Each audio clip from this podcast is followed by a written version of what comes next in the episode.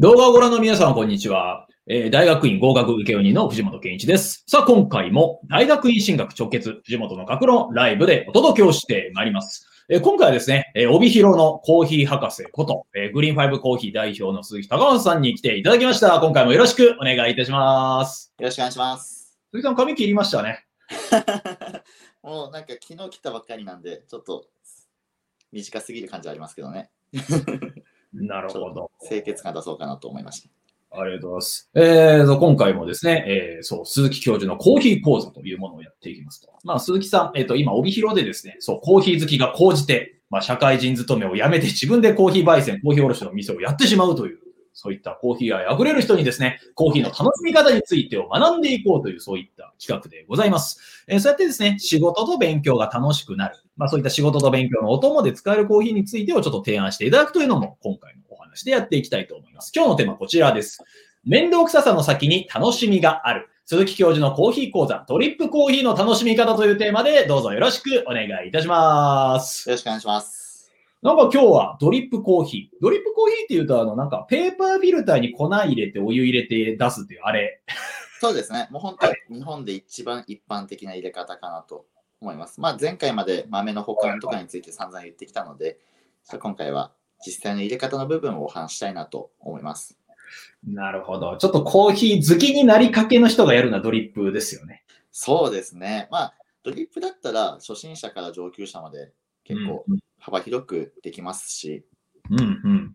一番いいかなと思いますね。おすすめです。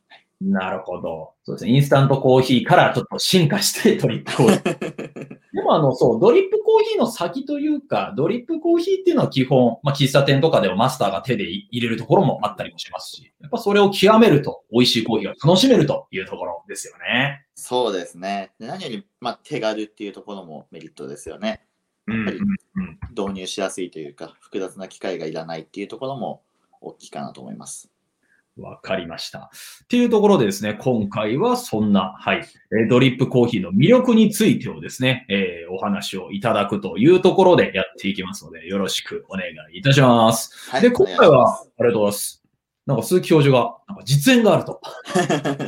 はいそうですね。まあ実際にドリップの方法っていろいろ本とかでも書いてありますけど、まず映像で見ていただいて、あとはいかにこう、めんどくさくならないように、あのドリップをしていただけ、あのドリップコーヒーで美味しく飲んでいただけるかっていうところを重点的にお話しできればなと思いますので、実際どうやってやってるのかっていうのはやっぱり動画で見た方が分かりやすいと思いますので、えーやろうかなと思います。ちょっとじゃあ準備します。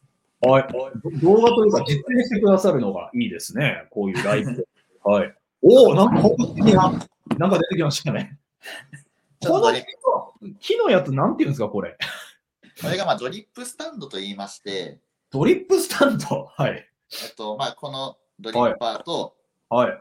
下にサーバーと、はい。はい。でこのサーバーの下にスケールがあるんですけど、スケール？あて計量器ってやつですね。ああ、はい。はい。はい。なので、ドリッパーから落ちたコーヒー液の重さだけを測れると。うーん。まあ、だ大体こうなんかサーバーとかってうん。うん。こうメモリが書いてあるんですけど、はい。1杯分、2杯分みたいな。うん。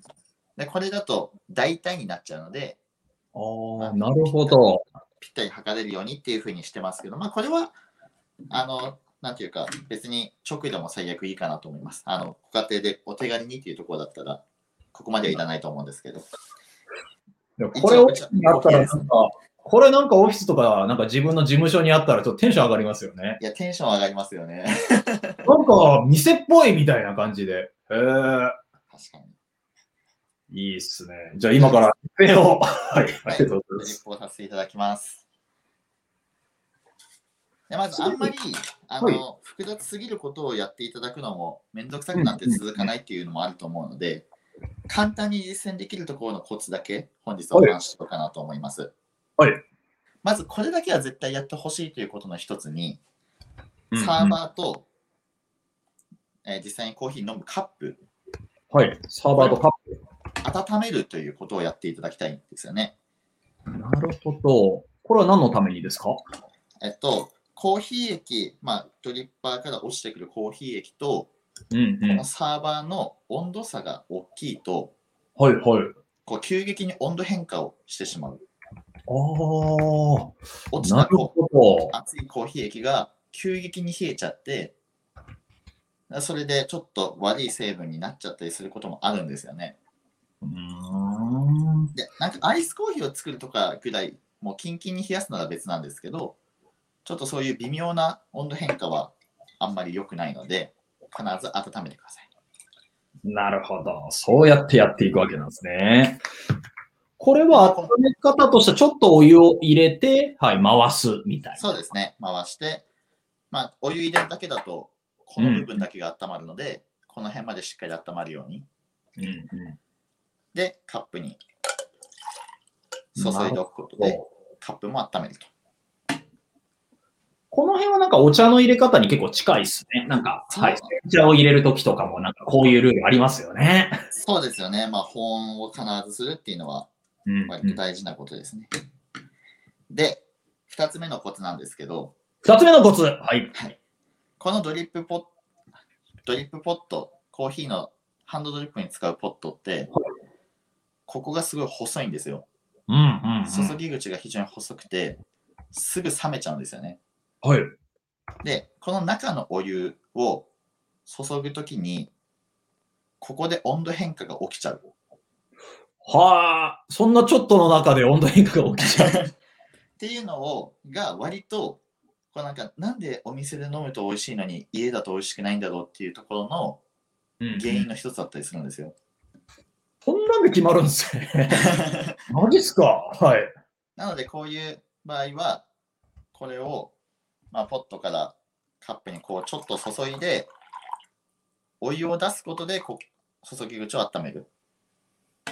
コーヒーに入れる前に一度お湯を入れちゃうと。そうするといいわけなんですね。そうですね。これがコツ2つ目です。なるほど。ここまでのポイントは全部温度変化関係がポイントそうですなんね。ですよ。えーでは実際の抽出に入りますね。はい。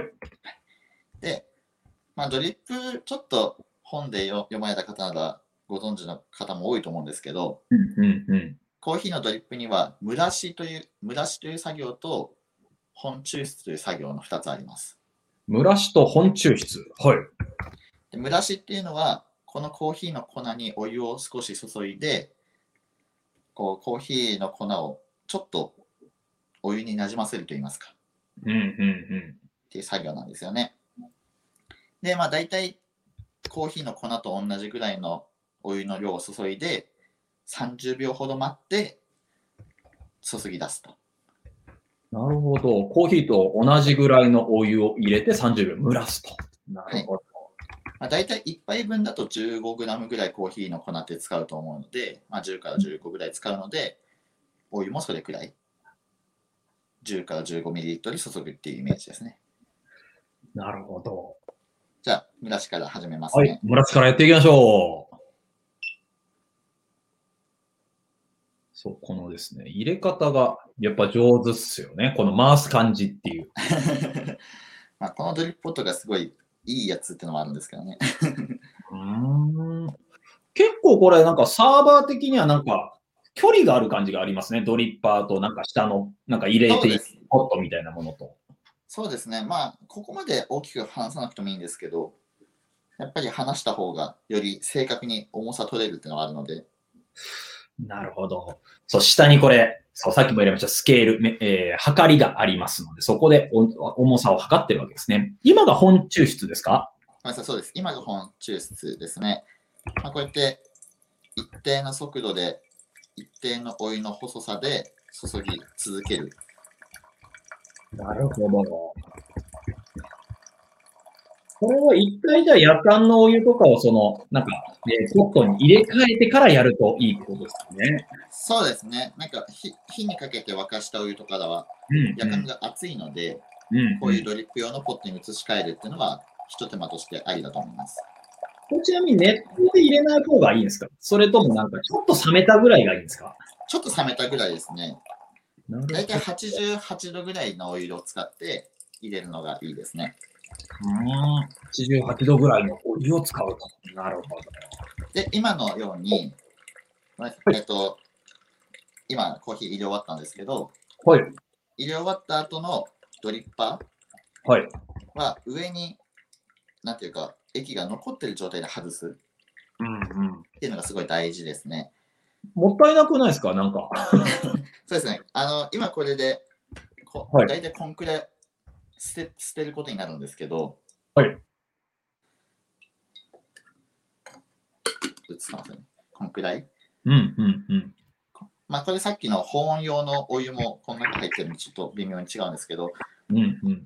あの、こんくらいの無駄な、えっと余分なコーヒーを捨てることになるっていうののはあるんですけど、このコーヒーって非常に渋いんですよ。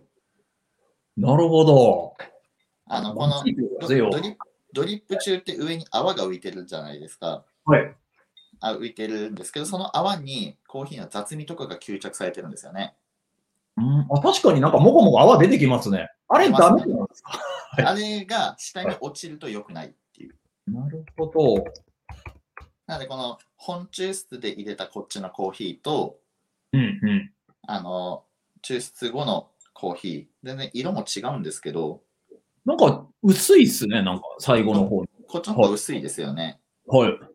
で、この、まあ、単純に薄いっていうところと、落ちてる成分も違うっていう、実は差がありまして、うんうんうん。本抽出のコーヒーは雑味がなくクリア。で、こっちのコーヒーは、あ、出し柄の方のコーヒーは雑味ばっかりみたいなるほど。それがおいこ美味しいコーヒーにつながるわけですね。な。そうですね。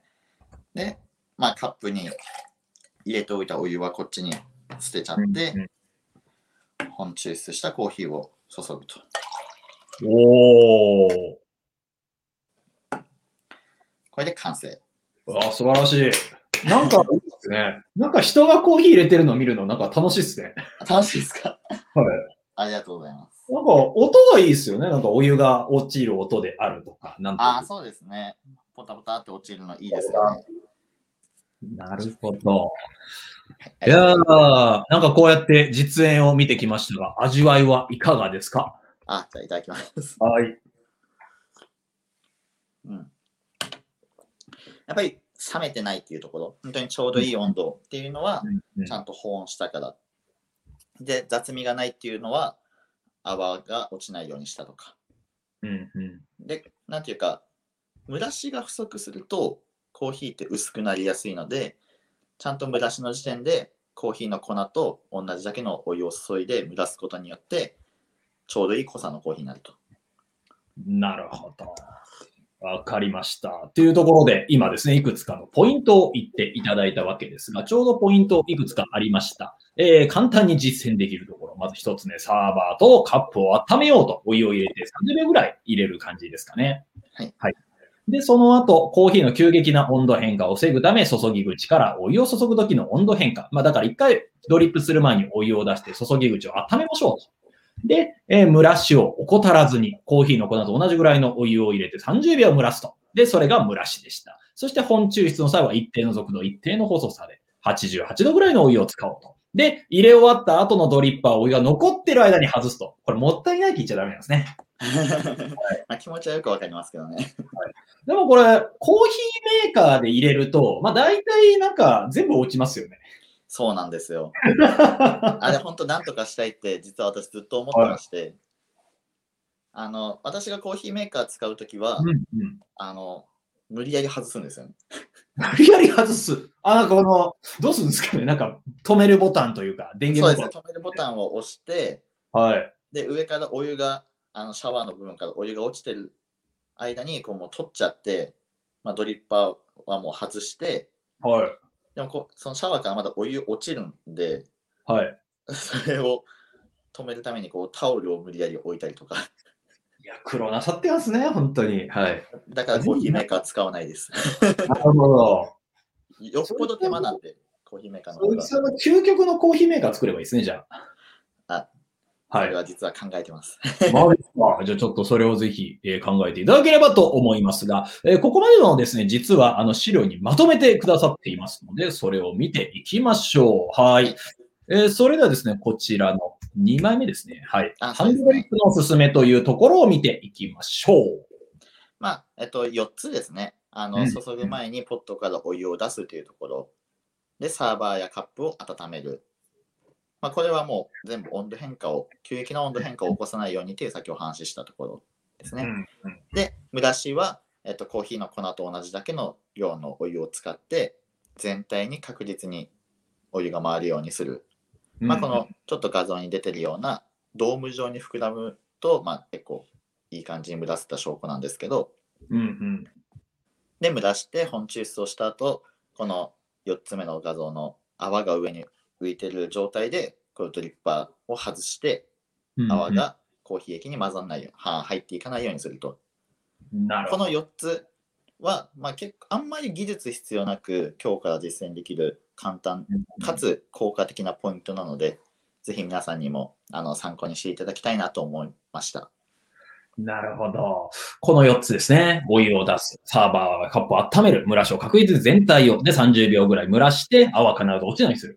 ちょっとの工夫で全然味が変わってくるというところですので、ぜひですね、皆様もやってみていただけるといいなというところですね。よろしくお願いします。はい、ありがとうございます。鈴木さんのお話を聞いてると、ちょっと私もですね、あの、私もハンドドリップでいつも入れてるんですけど、なんか、あ、ちゃんとやろうみたいな。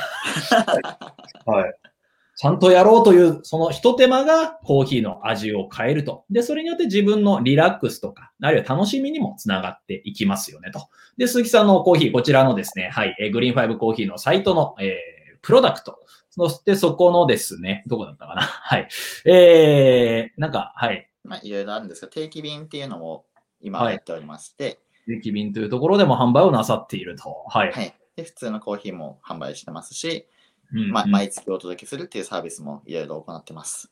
そうですね。これ0円税込みで出るんですよ。これ、表示が間違ってますよね。ごめんなさい。ちょっとこれは そうですよね。はい。システムのあれで申し訳ないんですけど。えっあとね、仕事、勉強と仕事を楽しくするコーヒーセットっていう提供お届けのサービスを、えっと、来月からですね、もうちょっと来月の一批発送分の締め切りは終わっちゃったんですけど、まあ、うん毎月送るサービスの受注は引き続き行ってますので、皆さんぜひあのチェックしてみてください。ありがとうございます。えー今回ですね、そう、鈴木教授のコーヒー講座、第4項ぐらいですかね、えーをやってきました。はい。めんどくささの先に楽しみがある、ドリップコーヒーの楽しみ方というテーマでお届けをしてきたわけでございます。えーちょっとまとめますと、まあ、ドリップコーヒー、手軽に本格的なコーヒーが楽しめると。ただそれもただ入れるだけではなくて、ちょっとした一手間、まあ、それをやることでより味わいが変わりますよと。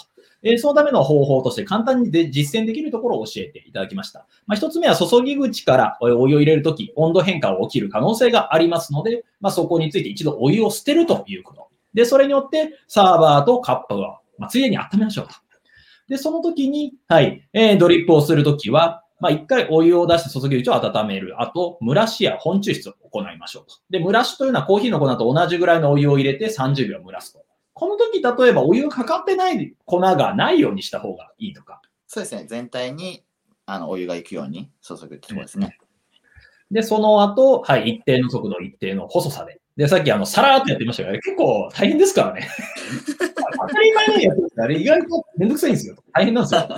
そこがちょっと喫茶店で、えー、そう、喫茶店でコーヒーも出してらっしゃいますので、まあそういったですね、プロの技がちょっと若干垣間見えたんじゃないかなと。ありがとうございます。で、はい、入れ終わった後のドリッパーは、ね、もったいないと思わずにお湯が残っている間に外すと。まあそうやって泡がついたところが雑味を吸い取っ、泡が雑味を吸い取ってくれているので泡を下に落とさないようにしましょうというところがポイントでございました。はいえー今回ですね、めんどくささを乗り越えようと。まあそうしてその一手間を楽しみにしていくと、よりコーヒーを楽しめると。で、その上で自分の勉強であるとか仕事もより楽しいものになりますよねということを、コーヒー博士の鈴木教授のお話を聞いてきたわけでございますが、鈴木教授、なんか最後にありがたいお言葉ありますか？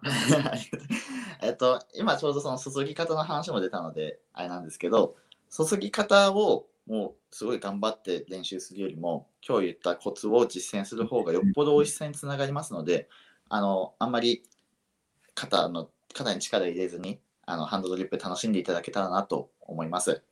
ありがとうございます。えー、ということで今回はですね、めんどくささの先に楽しみがある鈴木教授のコーヒー講座、ドリップコーヒーの楽しみ方。ちょっとした4つのポイントですね。えー例えば泡が落ちないように外すであるとか、お湯を1回カップとかを温めるとか、あるいはですね、えーこのお湯を入れるときには蒸らしを用意するとか、まあ、ちょっとしたテクニックでございますと。で、これ実は、えーコーヒーメーカーで入れると最後の泡まで落ちてしまうというところもあるので、時間があるとき、ちょっとした気分転換のつもりでコーヒーを楽しんでいただけるといいのではないかなというふうに思いますので、どうぞよろしくお願いいたします。えー、今回の動画の配信をですね、毎日やっておりますので、もっと見たいという方は、いいねボタンやチャンネル登録ボタン、また概要欄からメルマガ登録、LINE 登録のほか、鈴木さんの、えーグリーンファイブコーヒーの、はい、えーサイトも、え下からご覧いただけますので、よろしければご覧いただければと思います。えーということで、今回は、はい、えコーヒー博士、え鈴木教授の、えーお話を聞いていくというところでございました。鈴木さん、今回もありがとうございました。そして最後までご覧いただきまして、皆様ありがとうございました。ありがとうございました。